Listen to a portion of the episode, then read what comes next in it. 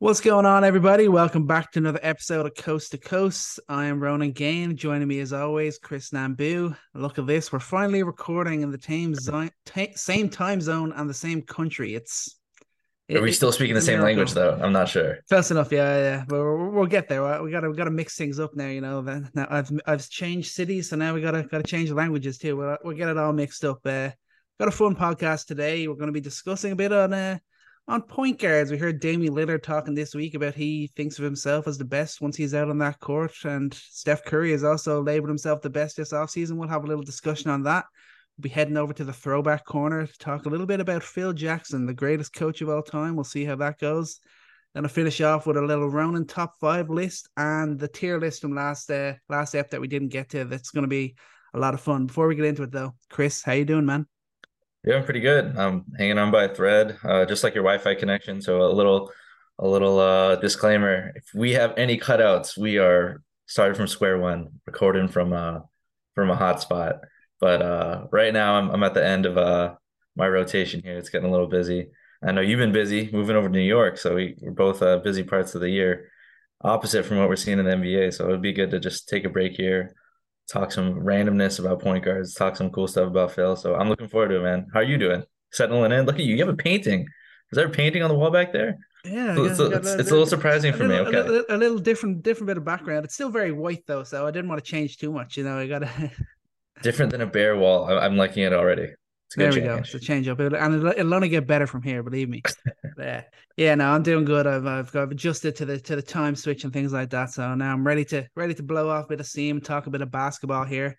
We'll start straight into it. The point guards, Damian Lillard, this week speaking and about himself, talking about how he believes that he is the best point guard in the league. When he's out in that court, there's no one better than him. Where where do you what do you what do you take from that? What do you what do you think about that? When you think of a point guard, would you think Damian Lillard and you think he's he's the best? Is that would that would that, would that well, be? I will say this: when he was when he had his uh 32 point per game season, um, I want to say it was it was right before the bubble, um, and he was just he. I think a lot of people were comparing him to Steph, and like so, I, I think that there there was definitely a point, a quick point in time where that was a legitimate question. I think where the Blazers have gone, obviously it's not gone his way, but he's there. He's there. He's never had the same structure as Steph has had. He's never had the same um, you know, may- maybe you could argue that a guy like Chris Paul has done more on his own, depending on the team. Um, a more traditional point guard like him has been able to be the best point guard in league at times because he's a traditional point guard. But Dame as that dynamic scoring guard, like he's he has an argument to make for himself. Although I, I will say that, you know, Steph has proven it too when the Warriors were down bad without anybody for the past couple years before they got themselves back in order. He had an MVP type year without anybody around him. So I, I think I still got to say that Steph is the best point guard in the league still right now. But I think a more interesting question now is, you know, if, if I get that out of the way, is how close is a guy like Shai? How close is a guy like uh Luka? You know, how close um is a guy like Ja? Yeah, Shai Shai's the interesting one. Like I, I don't like I wouldn't in my mind I wouldn't picture Shai as a as a point guard, maybe just not a traditional one. I would just like when I think of his game, I think of him as being a bit more of, of a two guard, kind of similar to when you think of like a Kyrie Irving or someone like that. But it's it's definitely an interesting conversation. Like Luka is the one that you think is the one who's right on the cusp of kind of breaking into that that best in the league sort of uh, sort of realm. He's the one that we kind of were waiting on him to do it because as like the likes of Dame and, and Steph get get up there in age and and kind of move into the last few years of their career, is it time for Luka to take that that step now? But Shai's definitely one then that sneaks in because even like in terms of like his style of play and, and his control of the game, like it's similar enough to what you see from a um, from a guy like Damian Lillard. But I don't know, just so far in my mind, I, I would think of him more as the two guard, even though I know he's playing the point in OKC. Yeah, I know what you mean, and it's just based on like um, facilitating, and I think Shai is traditionally a combo guard, especially what we've seen with him. You know, um, as a young player coming up with with Chris Paul and and Dennis Schroeder, what he's able to do, um, playing off ball and such. But I, I think his versatility doesn't go against him necessarily. I think he's I think that's what makes him potentially a better player than Dame next year is that versatility um, and his ability defensively as well. I, I think that's one thing that's going to set Shai apart from Luka and Dame is is his defensive ability. If he can keep being a productive defensive player, if he can continue to be um, great on ball, you know, getting steals, you know, really be using his size to his advantage. And that's something that Dame's never been able to do. And that's something that Luka has not been able to take advantage of his size because he's never been in shape for a full year to really to really use it. Um, and I think too, Luka as, as, a rebounder has an argument to be made there. What he can do in the low post, uh, and what he can do against smaller guards. That's something that Dame can't do. So I think Dame is is solidly in that conversation, but he's not alone. He's not alone. And I think it's interesting when you talk about Shai too, because Curry is this um, off ball machine. Like when he has the ball in his hands and he's doing pick and roll, like he's one of the best pick and roll players in the world. So that's not to say you can't do it, but he just he plays at such a different level, different way, different flavor that when we talk about like what, what's the best point guard, what's what's the most important uh, attributes for a point guard to have. I mean, if you just go down the list, like there's not a lot of guys who are just like a traditional point guard. Like you don't really have that anymore. Like if you're just going down by PER, like Luka, very different. Shai, very different. Lillard, different. Curry, different. Tyrese, like I think Halliburton has a little bit more of that traditional point guard vibe to him. Ja, just like like a, a D Rose type, incredibly athletic. He's using his athleticism to get to the rim and creating off of that, but not really that pure tactical point guard. Trey maybe he's a little bit more like that, but he's he's mostly looking for his shot. Kyrie, same thing. De'Aaron Fox kind of said like there's nobody really in the best like Chris Paul is kind of like a he's a relic at this point when you talk about the best point guards of the league. So it's interesting, like when you think about like who is quote unquote quote unquote the best at being a traditional point guard, I don't think any of those guys are in a top 10 for point guards at all anymore. Hmm. Yeah, yeah, that's uh, that's probably fair. I think yeah, I, I like that you mentioned Halliburton. I think he's kind of the guy that I look at as being like a traditional point guard, mm-hmm. the one that I look at and think, oh, like he is the legit point guard. He's the guy who controls the game. He's got good size. He's got good length and uh, good good IQ. Obviously, and he, and and especially his addition to the modern game, he's got a he's got a really solid, efficient three point shot. I think that's a that's a, a big plus for for uh, the modern day point guard, especially when you can get into a situation where you can like fake a pass and pull a step back and hit a three, which he can do. That's a that's an important aspect. That's why I, I look at him as obviously I'm not going to say he's better than, than Curry or Dame or or Luka, but in terms of a traditional point guard, I think he's is the guy that really fits that mold, especially for the modern day when you look at like the the most important kind of skills that you'd want in your point guard. I'd always look kind of size, IQ, and passing, and then in the modern day, you add that efficient three point shooting as well, and that's that's Tyrese Halliburton all over. Yeah, it's it seems like having a point guard is kind of an afterthought when, when you're thinking about you know having a wing. When you have a point guard, he's like a complementary piece, and some of the best teams uh, in the last decade have had more so complementary shooting point guards, and that's what you've seen alongside LeBron. Um, and the, and the way that you've seen Golden State use point guards, these, they've been shooters, and they've they've had playmaking from guys like Draymond Green from Iguodala, um, and it's it's interesting that the way that the game is played today, there's it's positionless, and you can get playmaking from your center. The Denver Nuggets have a guy. Giannis is a guy. How often is everything going through guys like Embiid? How often is uh, everything going through guys like Jayson Tatum, where guys like Green um, Green. I was I always call Derrick White Green. It, it never leaves me. That that never leaves me. But him and Brogdon, um, it, it's interesting to see that you know that that point guard. If you were to watch basketball in the 80s and 90s, even the early 2000s, like what was expected from that position is very different now. It feels like um, obviously that that's it kind of is a throwback to what you saw from Kobe, what you saw from MJ, um, and you got your Steve Kerrs, you got your Derek Fishers, you got point guards that are more contributing to the way they stretch the floor and the way they're just going to control the game um, as a secondary playmaker. But yeah, all the all these guys that are at our point guards, um, I, I, look I look at it in in the way that it, just going back to Dame here, um, who do I want to control the game the most out of any of these players? And I think that I think that I, would take Luka. if if I'm if I'm being honest. Like when it when it comes to the offensive end of the floor, I, I think Luka has the best processing speed of anyone in the league except for LeBron. Like him, him and LeBron are on the same level in terms of processing. What I mean by that is, you know, no matter where they on the floor, what play that they're running, they're making the right pass the second it's there. Not even the second they're they're seeing it before it happens, mm-hmm. and that's something that you see at times. But Luka does that all the time. It's like it's it's all game long. He's always he's always making the right play. And I feel like that's a little bit different from what Dame brings, which is, you know, he's an aggressive scorer and he's he's going to shoot the lights out and he's a lot more dynamic as a as a three level scorer than than Luka is at times, um, even than than Shai is because he doesn't have that same level as a three point shooter.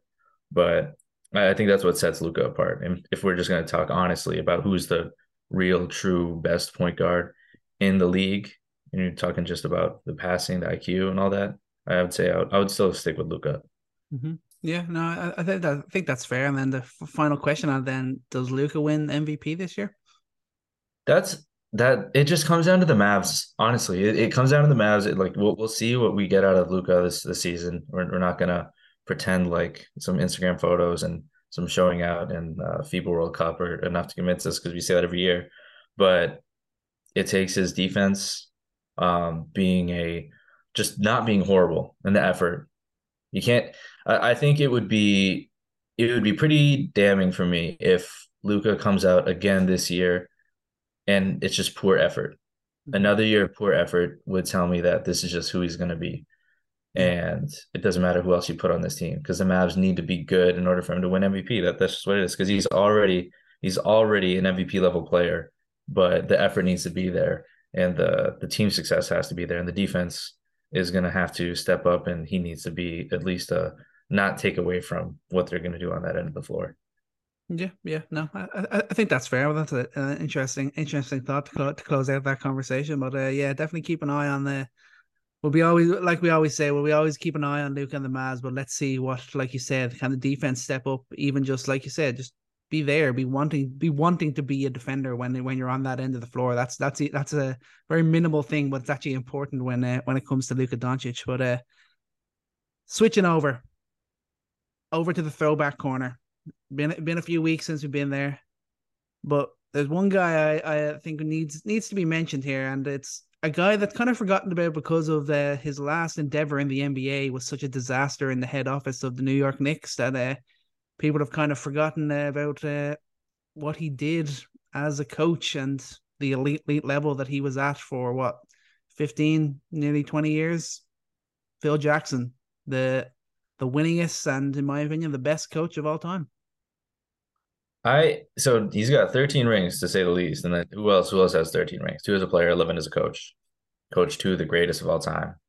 Um, when you mention the Knicks, though, it immediately brings a question in my head. Um, because we, are going to talk about all the positives, and I think it's cool to ruminate on all the cool things that he's done. But I feel like his time in the Knicks really not just like kind of sours that, like in your recent memory of who Phil Jackson is, um, in the face of the NBA, but kind of what we feel like we've learned he stands for. Because it, it, it felt like in New York, a lot of it was about stubbornness of his philosophy and his ego and how he wanted the team to be and, and not really and how that just clashed with Melo and, and the team in general. Like you, you probably have a better sense of it than I do. But like how how what is what was your perception if you're just thinking about his time in the Knicks? it's just it's just the the simple thing like like not not everyone can do can do it all. Like phil jackson was an elite the the best coach that you could get but when you get into the positions of more power and you're making more important decisions and and it's a kind of a broader spec sometimes you just can't do it. And unfortunately he was probably thinking of how great he was as a coach and and thinking that he'd be able to slide in seamlessly to that those sort of roles like similar like to a to a pat riley sort of a uh, sort of vibe there. But unfortunately, it just doesn't always come together like that. And when you've had the success that you had, you're gonna you're gonna stay stubborn, and unfortunately, that's gonna that's gonna rub the wrong way if, if things aren't going well. And that that's ultimately the way that it that it worked out. It was as things got worse, I think he probably got more stubborn and, and was less willing to, to to wriggle, and then it eventually just blew up, and it just looked like a complete disaster. Yeah, which which is in stark contrast to his history with the Lakers, his history with the Bulls. And I spent some time just like uh, you know, who who better to know his impact on those teams than the players he coached. You know, just listening to interviews from Kobe, from MJ, from Rodman, from Kerr, um, from Pippen, um, from Lakers staff, and it, it's the it's very obvious to see that everyone who studied his philosophy is that a lot of it is about um, you know where he comes from and, and what he believes in in terms of um, understanding others, in terms of having empathy, in terms of like promoting um, a peaceful environment to to learn. And you know just just like it's oddly it's odd that you know you have these two vicious competitors really that that are the face of Phil Jackson's legacy. But the underlying message that he imparted to them was like learning was like respecting your opponent was um, kind of like this this zen came from his like zen buddhist um, background. And that that's interesting to me because you you see you see like a competitor like that, and it's almost like Phil Jackson was the necessary component to calm that down and to to take a deeper look. I mean, Kobe talked about how um, he learned spirituality and mindfulness of the game, and how like to quiet his ego, and that that's a similar kind of thing that that Jordan talked about as well. Both both those guys cut from very similar cloth, and I, I think you you don't see that very often in, in the league where you have such um, you have such contrasting characters in terms of a coach and a player, and it works out. Usually, like if they're if they're clashing like that, it doesn't. And then the coach is gone. Very few times where you see such a successful relationship. So I think it's cool to see to to really think about it and how that he was the perfect kind of guy to guide them, um, just as like people, fundamentals, yeah. and yeah. their their mentality.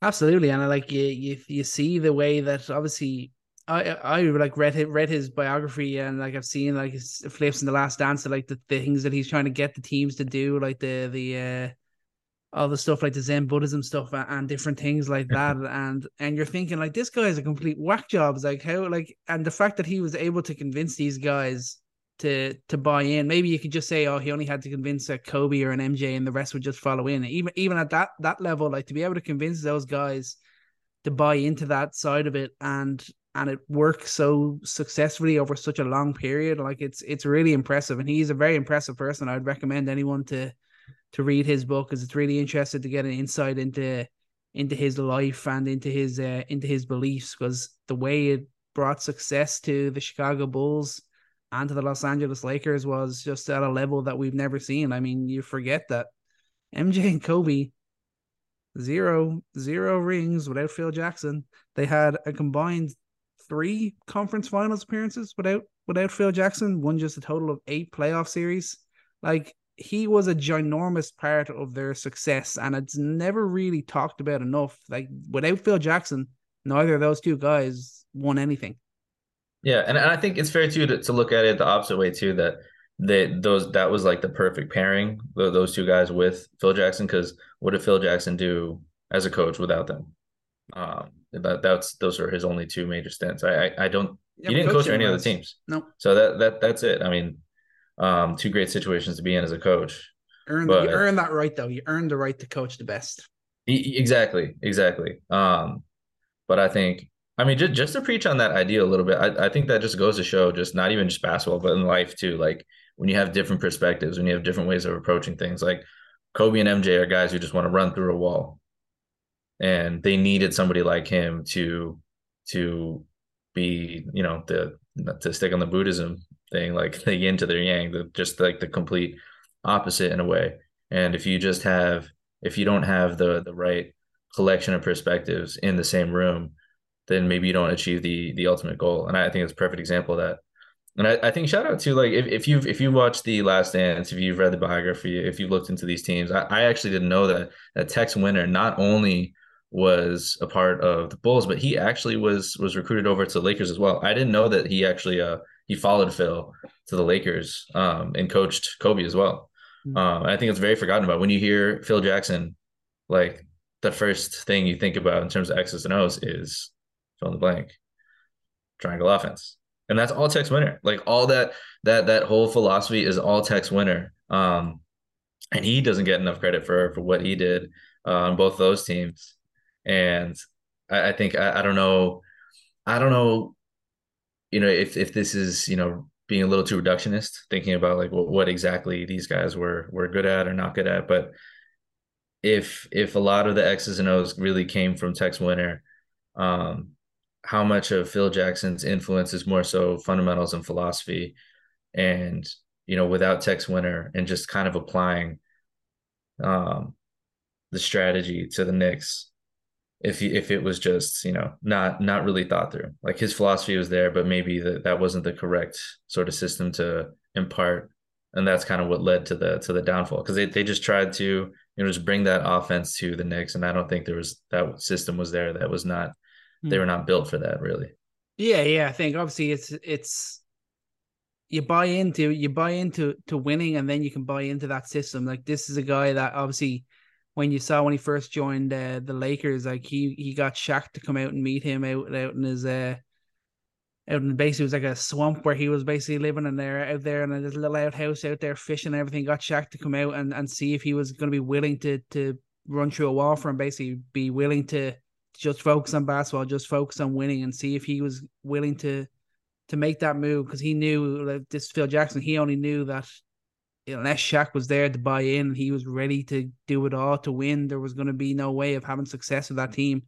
Obviously, Shaq convinced him, and he comes in. They go and do the do a three peat. I mean, he had three three peats during his career as a coach. Like it's just it's it's crazy to think of. And fifty five wins in sixteen or twenty seasons, and only one coach of the year. That kind of crazy. Yeah, that that is that is crazy thing, and I, I think great like great coaches who coach great players in that time are not recognized as much. Mm. And I think you can say the same about some coaches these days. I, I, think Steve Kerr, for just to put an example, does get a lot of credit, mm-hmm. gets a lot of credit for for what he's done with the Warriors. Um, I, I, think a guy like Spoelstra before was not getting any credit um, for what he did with uh, with LeBron and Wade, and now we're giving him credit now because we, have seen him do it for a sustained amount of time. Um, and it's it's it is interesting to see that because because Nick Nurse, for example, gets gets more got more credit because of what he did with with a, a, younger team, and then in one year being able to win a championship. I guess you give a li- you give obvious credit to to Gregg Popovich because he had teams that that played in such a like fantastic way together, and it was obvious that it was system based. It wasn't it wasn't just you throw Kobe or MJ out there. But I think as a as a leader, even if it just doesn't come down to X's and O's, just to break down into who he is as a person. It was, it was fascinating to to learn more about it and really see like, you know, what it takes to to lead such like unbelievable characters like yeah. Jordan and and Kobe. I, I think to think about it that way, like to to have an impact and have an influence and be a true leader to guys who are who are geniuses, like basketball geniuses, not not just like athletic not like as as people, they're they're they're fiends that's this is all they care about. Um, like it's it's trying to teach like a, an Einstein like to to be passionate about physics. Like they're so, and I think that's what's really interesting with not just uh learning about uh Phil Jackson, but listening to how Kobe talked about the game too, and talked about Phil Jackson how he wanted to learn. He's just like he's a maniac. He was a maniac, and and to be a leader of a guy like that, like that's that takes a lot, uh, and it teaches us a lot too. Yeah, no, that's the big thing about leadership. Obviously, like you mentioned, like Tex Winter, like it was his maybe it was his like ideas about actually how the team would play, but Phil Jackson was the one in charge. He was managing the personalities. He was getting the guys to to buy into this and, and believe in this and, and to really come together as the group. And that's why not all not all people are are made to be leaders. Not not every like great coach can be like a great manager or, or be great in, in in the front office. It just mm-hmm. doesn't work that way. You have to have the right elements of your personality. And obviously phil jackson did it in such an amazing way that he was able to to really get these these fiends and these guys that absolutely had the power if they wanted to any at any moment to have got him got him fired. But that never happened because they always believed in what he was preaching like I mean, MJ was willing to retire once the once the Bulls weren't going to bring Phil Jackson back. Like that's that's the buy-in that uh that he had there, and I'm sure Kobe would have been in a similar level. Like obviously, when Phil Jackson left the first time, then they had that couple of years, and then they they had to get him back, and Kobe knew they needed him back, and then they were able to win again. That's just the way that it was. The the impact that he had on their careers, it can't be understated, and his impact across the NBA is something that uh will will last forever. Yeah, and it's it, i think one last thing i want to think about that is is uh you know the amount of characters that he had to manage, like especially with the Bulls, like managing and and with the Lakers, managing Kobe and Shaq, like such massive personalities, and and managing Dennis Rodman, mm-hmm. managing um Scottie Pippen, Michael Jordan, like the guys who you know probably in any other environment under any other leader probably wouldn't have made it that long together, probably would not have, and you look across the league today and, and how many players, how many teams don't stick together because it's it's all up to the players, right? It's like and it's almost up to like the the management to be like, okay, we need to make sure we get people in here that they they play nice and they do well together and, and all that. But it's it's rare to see, you know, a coach that has that that influence and that that um, structure to be able to corral those sorts of personalities and get people to unite under a common goal. Like we don't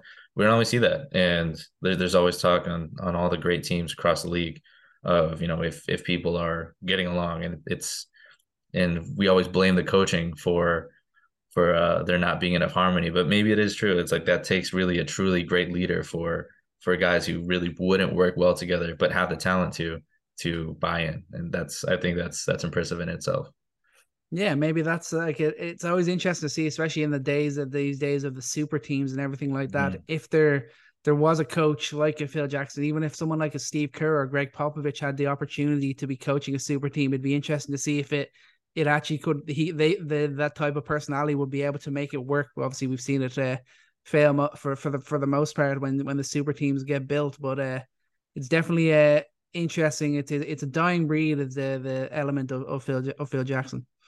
So if if you have Phil Jackson, you threw him on the Nets in year one of Harden, Kyrie, and Durant would Phil Jackson have used his his uh, Buddhist magic and uh, Native American ceremony roots? Would that have all fixed that? And actually, I mean, it, it is it is interesting how he would have if we're putting this hypothetical together for real, how he would have related to Kyrie on that level because I know Kyrie uh, really is involved with his uh, his Native American roots. But could a guy like Phil Jackson could he have kept them together, kept them together on one team? I'd I'd like to think he could. Maybe maybe yeah. not the element of just Kyrie's the extra bit of craziness, the whole COVID and that sort of thing. I don't know what Phil Jackson's uh, sounds sounds COVID been, but, for just yeah. taking COVID out of the equation. And like and Harden being the way that he is as well. But I, I think if you're the way he was able to do it before, the personalities he had to manage were at the highest level of of difficulty, and he was able to do it. So yeah, I, I think he could. I think he could have made something work there. Yeah, yeah. Um, that's the mistake right, you made, Brooklyn. You didn't get Phil Jackson to become coach those Nets. That was your problem. Yeah, and so they they brought in a, a first time head coach that had never managed other personalities before. So genius. Should have brought Phil Jackson in, but cut it cut it out there. Good Phil Jackson, the goat, the personality. Get get to know him. It's not just all about the winning. There's a lot more that comes into it. And uh, if you're looking for for a new book, Phil Jackson's book, the the Eleven Rings. It's it, it's really is a great read because you really get an insight into to everything that that made him the success that he was. So now, before we get to our tier list, I got a top five for you. There's a new segment we're bringing in. Ronan's top five. Phil agree I, with all of it. I'm looking at players most likely to be traded. Oh, okay. We'll say the top like five that. for this season. At number five, I have Giannis written down here. What? Only for fun. Because don't get me wrong, I do not believe for a second that he will get uh, traded. Uh, just to stir the, the pot during the regular season.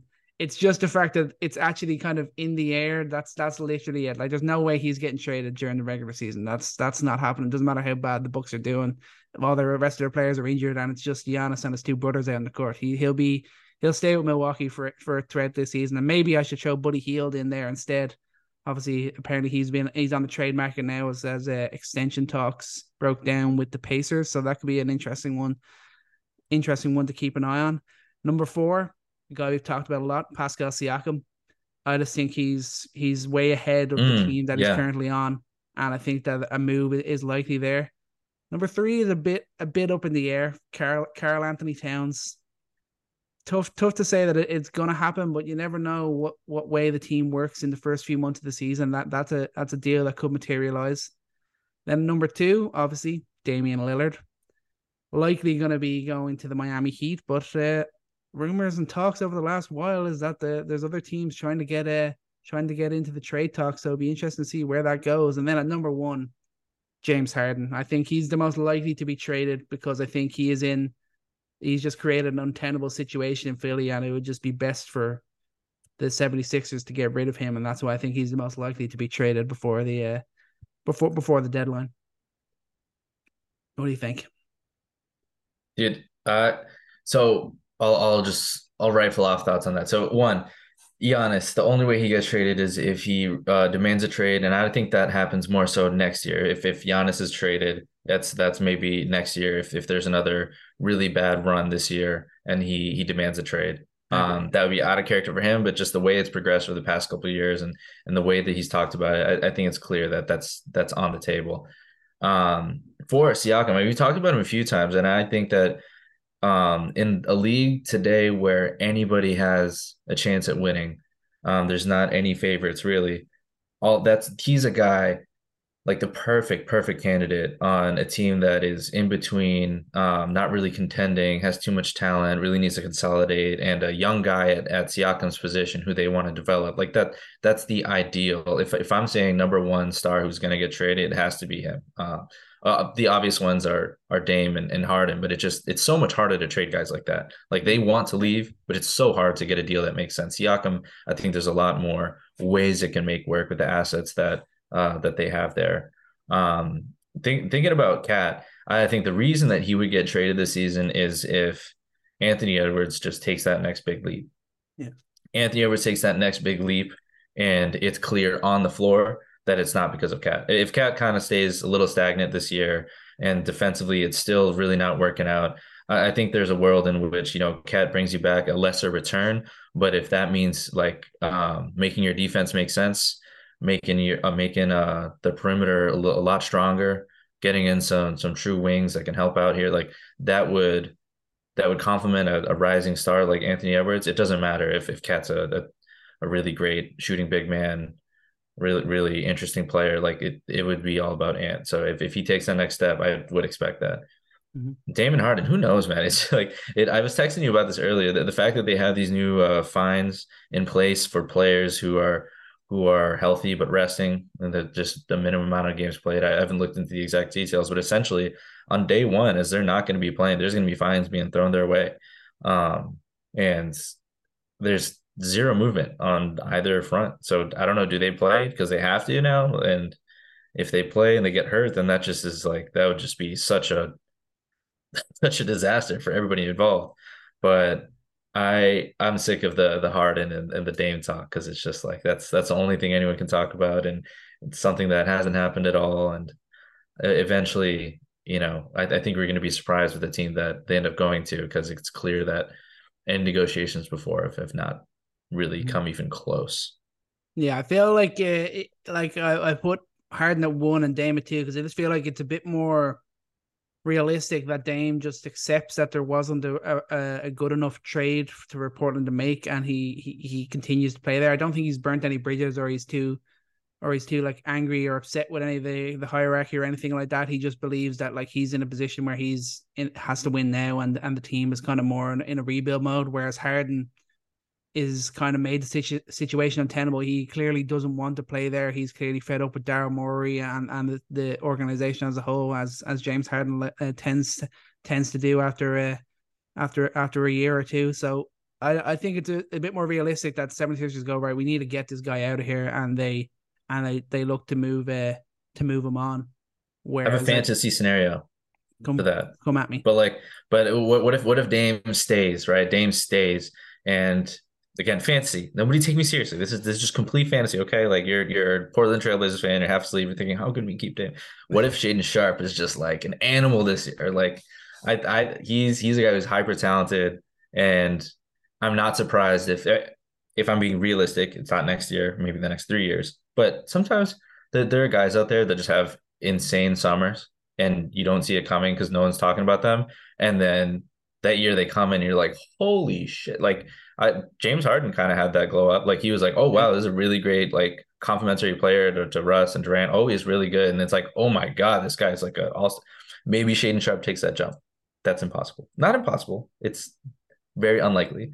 But I'm just thinking fantasy. Who knows? And then I don't know that that's a team too that that you you pull your assets together, you find a way to to maybe make a move with Anthony Simons, put together a package to get a guy like Pascal Siakam, and then maybe you're rocking with the team that that Dame's like, all right, fine, like this this is good, and Dame's playing, Shaedon Sharpe's playing really well. Um, I, I don't know, it, it's it's not un, it's not unbelievable. I think fantasy. they they it, maybe it's fantasy, fantasy, maybe it's genius. It, it, could be. I mean, dude, the Western Conference is so crazy. Like, like all of a sudden, the, the Mavs are, are not there anymore. They're they're a team that that were knocking on the door for a championship, and then you know, Grizzlies not having Ja. Like there's just uncertainty and and you know, you never know what little things come into play, who takes a jump, who who stays committed, who doesn't. And you know, to have a guy like Dame, that that's the thing. It's that's the really hard and depressing thing is that to get a guy like Dame on your team is so hard. Mm-hmm. So hard. So hard to find a talent like that. Um, and even more so for the 76ers just to think about losing Harden here. It, the, it's not about Harden, it's about Embiid and just imagining how frustrated he must be and thinking big picture how frustrating it must be for that organization to have a decade of of of the process to get to this point for it to crumble because you you ended up with James Harden. Speaking of the that process, the that's that's that's another great book that uh, that that uh, people should check out. There's a book uh, about the 76ers, about about the process. That's another uh, that's another good read if anyone's anyone else look for for another book they don't fancy talk, listen I'll to check it out. Jackson. It's definitely definitely worth a read. But uh, I'll, I'll finish it off, and we'll finish off then with a tier list. We we were ready to do this last week or last time out, but we uh, we got a bit we got a bit delayed, so we weren't able to. We're going to be doing a tier list of players that were one season wonders, one hit wonders, the players that had that moment where we thought, oh my God, this is a superstar in the making and just never fulfilled on it. So we're going to be ranking them based off how good we thought they were going to be when they were in that that elite moment, that elite season, mm-hmm. that elite stretch. Mm. So we got E, A, B, C. Chris, you got who's who's the, who's the first guy you got for me? Hold on. Hold on. E A B C. Oh, oh, put anyone oh, down oh, elite. I, I, keep forgetting you go elite because I'm I'm like I'm like hold on. All right, I'm, I do not know my ABCs very well right now. We're starting off with E. So who are we starting out? I'll just throw a name out there for you. Um, one guy that I think of, and this is this is injury related. This is not as confounding as some other guys who just never made it, but Brandon Roy. Hmm. Brandon Roy is a guy that um just he, he was one of the first players that I, I started to watch actually. Um and the ma- like the magic he would have at the end of games, like one of the best closers in the league at such a young age, rookie of the year, all star the year after, and just one of the best scorers in the league. And the injuries obviously took him out. But if we're talking about who we thought was going to be a superstar, I'm absolutely throwing him in the elite category because I thought he had potential to be a top 12, top 15 player his whole career. Mm-hmm.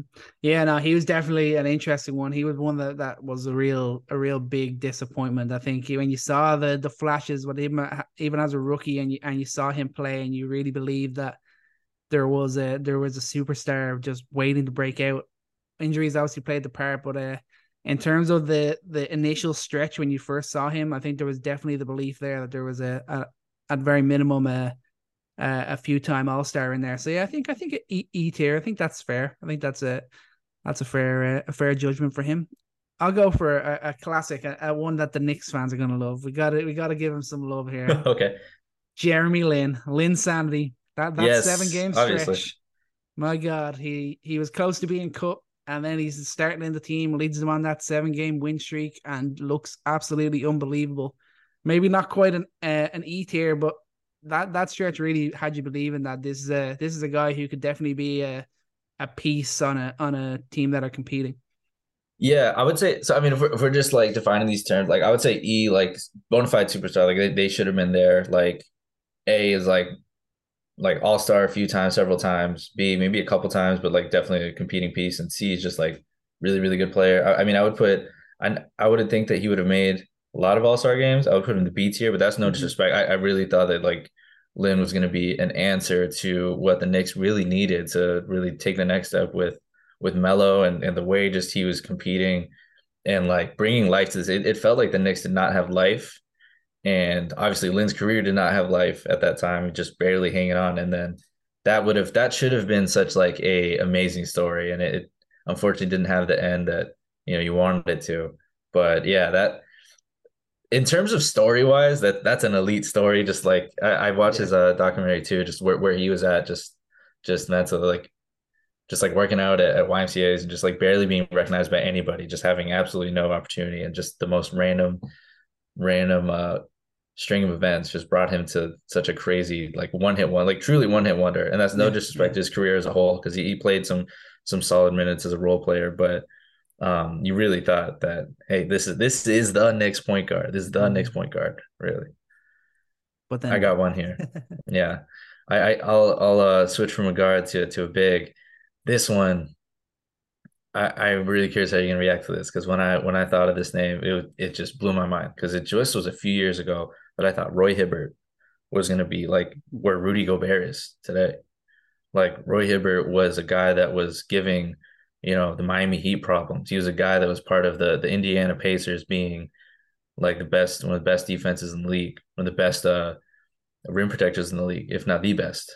And Roy Hibbert, and a guy also who had uh, an inside game, he was very few guys. I mean, imagine like a, a Rudy Gobert who's able to to play down in the low post, has has actual touch, can take a, a short range shot, face up a little bit. Like he really had such a classic big man game, but where did he go? Like mm-hmm. had a couple all stars and then just disappeared. Yeah. Completely disappeared. Did not adapt to the modern game. Yeah, yeah, it's interesting where where his uh, was here his career went. I don't think he's quite in the E tier now. I, I would like to say he's a B plus, but I guess we maybe we, we slip him. Would we slip him into the A? Would he would he slide in there? I would. he's really close, and I, I think the reason I would give him an A is because of of what he did. Um, you know, in the playoffs too, and mm-hmm. and against the best competition when it really mattered, and that he did it for a couple seasons to a few seasons, and I think just looking at an impact of a guy like Rudy Gobert, who I think the reason that you can't really compare those two is because Rudy is is can defend a little bit on the perimeter, can move around. He has a bit more motor, a lot more athletic, and that that's why a guy like Gobert can survive in a, a league like this that has gone so much further to positionless basketball. But it, it, he's he's such an example. Roy Hibbert is such an example, and and same thing with uh with guys like Blake Griffin and and guys like Jahlil Okafor, guys like Jabari Parker, just just name guys who you know if they were drafted in 2002 would have been would have had a nice long career like instantly like the mm-hmm. the the whole movement in the 2000 teens like um that like guys like Hibbert just really got phased out just couldn't play mm-hmm. yeah yeah I got an interesting next one for you this is a guy that uh, as a rookie really looked like he was he was legit Tyreke Evans. Yes, yes, I have him here. Yes. Yeah. Rookie rookie of the year, 25 and 6 and 1.5 steals in, in his rookie year. He really looked like he was going to be a legit a legit player in this league. Out, out from that, moving on from that, zero All Stars and zero All NBAs, just four starts in the playoffs, and he was out of the league at age 30. But man, when I was watch, watching his rookie year, you really thought that this was a, a building piece it was it was a really a really swift uh, downfall for him. Mm-hmm. Where where would you put him? What are you thinking? Yeah, I, think Tyreke Evans. Um, I, I first of all, I'll I'll put him. Uh it's I'm I'm gonna put I'm gonna put him in the A tier. I'm not gonna put him in the E tier, and this is why I think there's a learning lesson to be had from a player like him. Um, just in terms of like scouting and when we look at younger players and, and we look at flashes like this, like um, I think he had such a classic, like unbelievable rookie year. But the when when we talk about how players are going to get better, like it's so unpredictable. And I think for such a raw player like him, he actually had a lot further to go than we realized. Like the the lack of playmaking, the the lack of of outside shooting, the the lack of of moves to get to a mid-range shot. Like really, he had was slashing. He was such an unbelievable slasher. But for for guys who are as le- athletic as him and as strong as him to be able to get to the rim, like that's a very limited skill. Mm-hmm. And when you just assume that guys like him, it's like, wow, he's so good at this. All he has to do is this, and then just add a little bit of that. And that takes time. It takes years. And and when you start to see that players like that are not able to add it, I, I think that's a good lesson in, in scouting that, you know, a lot of players are a long way away from being a complete good player. And it takes a lot for for them to make a jump like that, even if you have a, a flash. And I, I, think the second thing that actually shows when you think about where the Kings were at that point in time, maybe Tyreke Evans could have become a complete player. But for a guy who was put into a system where, you know, it was very toxic and, and your star and Demarcus Cousins wasn't a leader in that point in time. And I, I don't know if you ever can say he was, um, but just not a, a kind of locker room guy that you, you want to put a young player next to as a co-star and no coaching leadership no vision as to what kind of player they wanted him to be. Is he a point guard? Is he a wing? Is he a shooting guard? Is he a second? Like he never had consistency in that regard. So what is he supposed to work on in the offseason? I, I think when you don't have stability in a team, um, a guy like Tyreke Evans, he just has no chance. So it, it's it's it's a big what if. I, I don't think he necessarily made the most of his. He could have he could have been something really. I mean that mm. with the talent that he had, but I don't know if it's that situation, if it's nature or nurture. But the nurture certainly wasn't there, and uh, you know, it's hard for a player to grow uh, into a complete player into a in a difficult environment, which is why a guy like Anthony Edwards, a guy like LaMelo Ball, um, it's it's a little precarious. But maybe you're just a different kind of player if a guy like Anthony Edwards is able to add to his game, is able to become a three point shooter. So guys, maybe that's a maybe I'd put him in the E tier, kind of if he if he showed that despite his situation he could grow into um, an elite player, but just never happened. Mm-hmm. Yeah, yeah, I think that's fair. I got um a similar player who had who you know I, I don't want to say is a one hit wonder.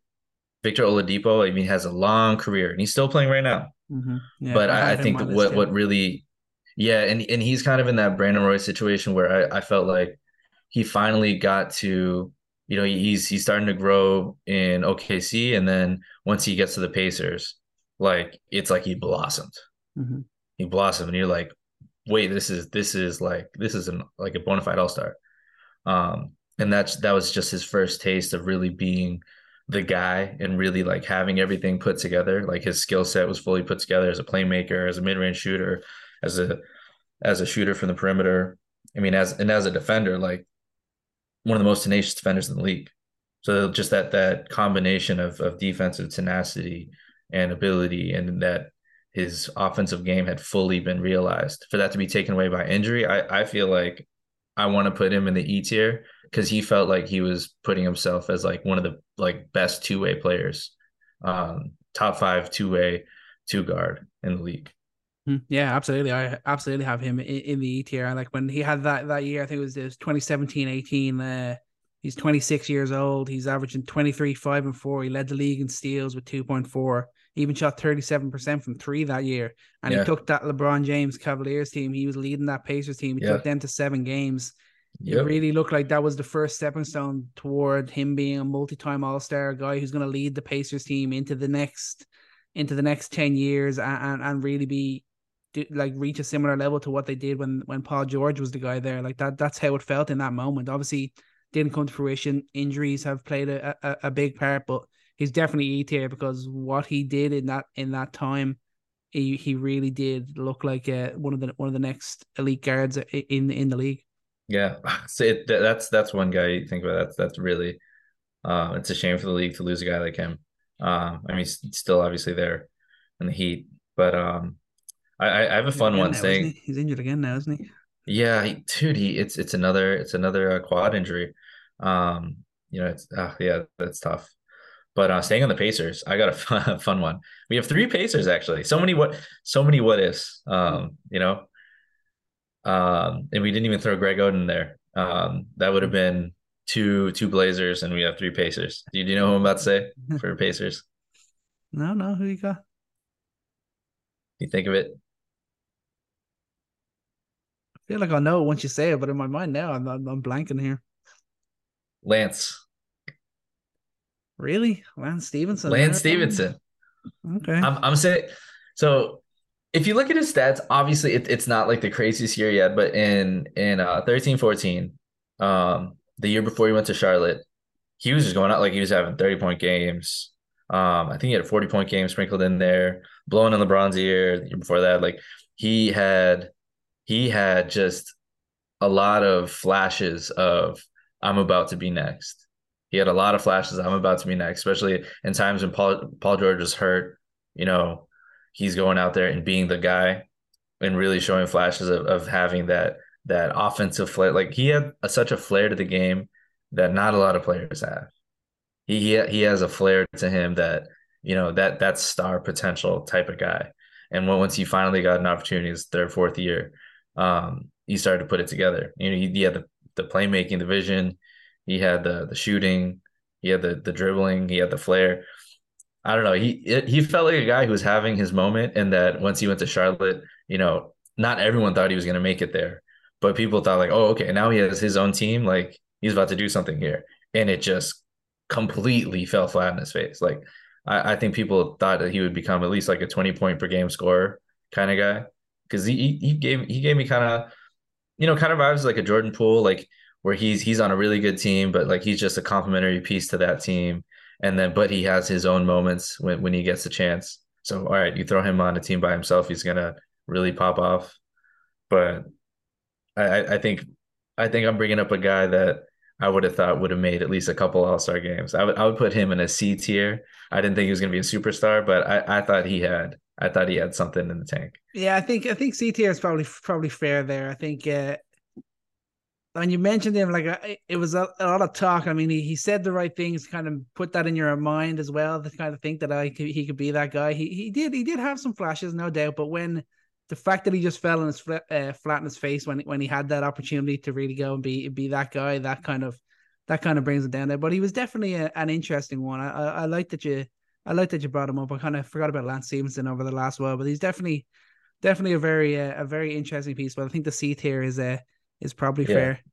I, I got two more on my list. I think I'll only name one of them. One of them I, I have Isaiah Thomas, but let's be honest, that was just injuries killed that guy. Uh, so I don't, yeah, I don't even want to rank. Him. I don't even want to rank him. He like injuries just destroyed him, and it, uh, it was very sad. But that year he had 16, 17 with the Celtics. He was absolutely, absolutely unbelievable. The the outside one I've got one you might not remember, but you remember Ryan Anderson, Orlando Magic, most improved player in uh, 2012. Yeah, you remember that? That that, that, that no, I do remember Ryan Anderson, but where where did we think he was going? I mean, never going to be that superstar, but definitely going to be a piece that a championship team would want. He was averaging 16 and 8, shooting 39% from three, making 2.7 a game. Then he, after that year, he joins a Pelicans team that doesn't even reach the playoffs, and things just start to deteriorate, a few injuries and that, and it just goes downhill. But in that that year when he won the most improved player, you're really like, okay, this guy is going to be a, a really important piece in this in the modern game as a as a as a floor spacer, as a as a like a probably a third a third option as a scorer, a solid rebounder for his position. He's probably in the in the similar realm of a Lance Stephenson, but he's definitely one that I thought was going to do a lot more with his career after he had that that most improved. Be, be like a, I, yeah, I definitely thought he was going to be kind of like a like a diet, a diet Kevin Love. Yeah, yeah, you know, yeah, like um, and and that was in a time too where, where it, it's interesting. Like stretch bigs became like a really hot commodity, and then like a few years in, then it's like, oh, okay, now we got stretch bigs who are also wings and can defend both positions, and we don't need guys like like Ryan Anderson. Mm-hmm. You know, like it, it's the league moves so fast in that way. Um, I mean, if you're gonna throw Ryan Anderson, why don't we throw Chandler Parsons out there too? Like, you, wanna, win most improved player. There, there you go. Come on. He's he's a he's all rookie, 2011, 2012. You got a fat fat contract from Dallas. I mean, they thought he was going somewhere, but we'll, we'll, we'll any any yeah. more C C players we want to put out there? Oh, oh, Ryan oh, Anderson oh. is my only C, my only C guy that I got there. You got you want to finish it off? You want to show one more one more thing there? I I got one more that just came to my head. Yeah, one one more. Uh, Jeff Green. Jeff Green on the Celtics he had like a couple in those random lost years of the Celtics. He had like a couple years where you're like, wait, is, is he is he like gonna become like something more than this? Like, cause like at his size too, like he was just that that classic perfect like wing size where he's like six to eight, can defend like two through four, and has some like on ball ability. can really fly above the rim, shoot the three. Then you're like, okay, like he has like all these, all these talent, and plus he can defend a guy like LeBron James. Like he, you you put him on on possessions against LeBron James, he's a guy that actually has the size and the defense to do it.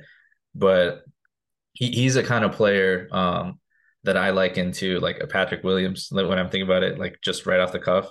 Because like as a as a younger guy, as kind of a guy you're giving more time to, when they show those those talents, it's like, all right, is is this just the beginning or is this kind of where it ends? And I think for some players, it's kind of where it ends. You just kind of stay a role player. But for for for a guy, when when you see a guy at that size have that level of versatility, um, I, I think that makes that made me think like, okay, this is going to be like two three time All Star. I'll I'll give you another C tier guy because I, I, I, thought Jeff Green had put, some, I think had a little put more him in the. B tier. At least, B? He's, at least he's won a title. B tier. okay. I mean, he, he's gone I, on to fair, have a yeah. I, I got to put him over Lance Stephenson. Yeah, he's he's a bit more He- he- serious He's gone for on. sure. He's gone on to have a, a bit of a, a, a successful career. He just never really popped as a kind of the as as an individual. But in terms of career wise, he's definitely uh he definitely he definitely edges into the B tier. But I think think that that'll close it out. That was uh, that was interesting. Uh, You, you look you think back on some of these guys. You think what what what might have been there the the the story of what might have been that tier list. But uh, definitely definitely a few guys there that uh I wish I could see have injury free careers like Roy, like Oladipo. See Yeah. what would have happened there, and prayers up for Oladipo. Hopefully, he can get back to some Yeah. sort of level where he's not just always injured and actually able to have, ha- actually able to have an impact on the team. But Yeah. I I have to call you out real quick before we finish. Like I'm I'm surprised that you didn't put J.R. Smith out there as a as a Knick. Nah, I mean maybe, but J.R. Smith was never going to be a, the guy. He was always gonna. He was going to be uh, for me. I think he was always going to be what he was. He he was a really really good, uh, a really solid role player on a team that are looking to win it all. And obviously he got he got his ring. He was there with LeBron in in, uh, in Cleveland, talented player, no doubt. But I don't. I think he was always going to be what he was going to be for in, in my eyes. I think.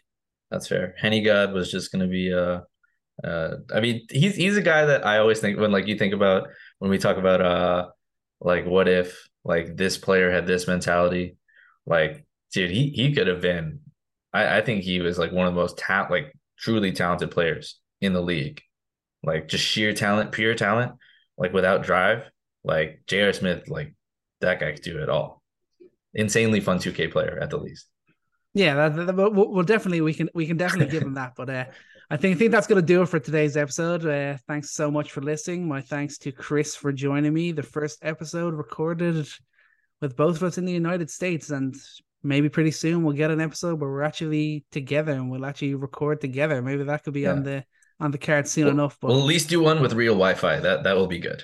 There you go. There, At that, that's the plus. And apologies if there was any any breaks or anything missed here, but uh, unfortunately, I'm working without Wi-Fi at the moment. But uh, don't worry, it, it, it will get better. I promise. So, Yeah.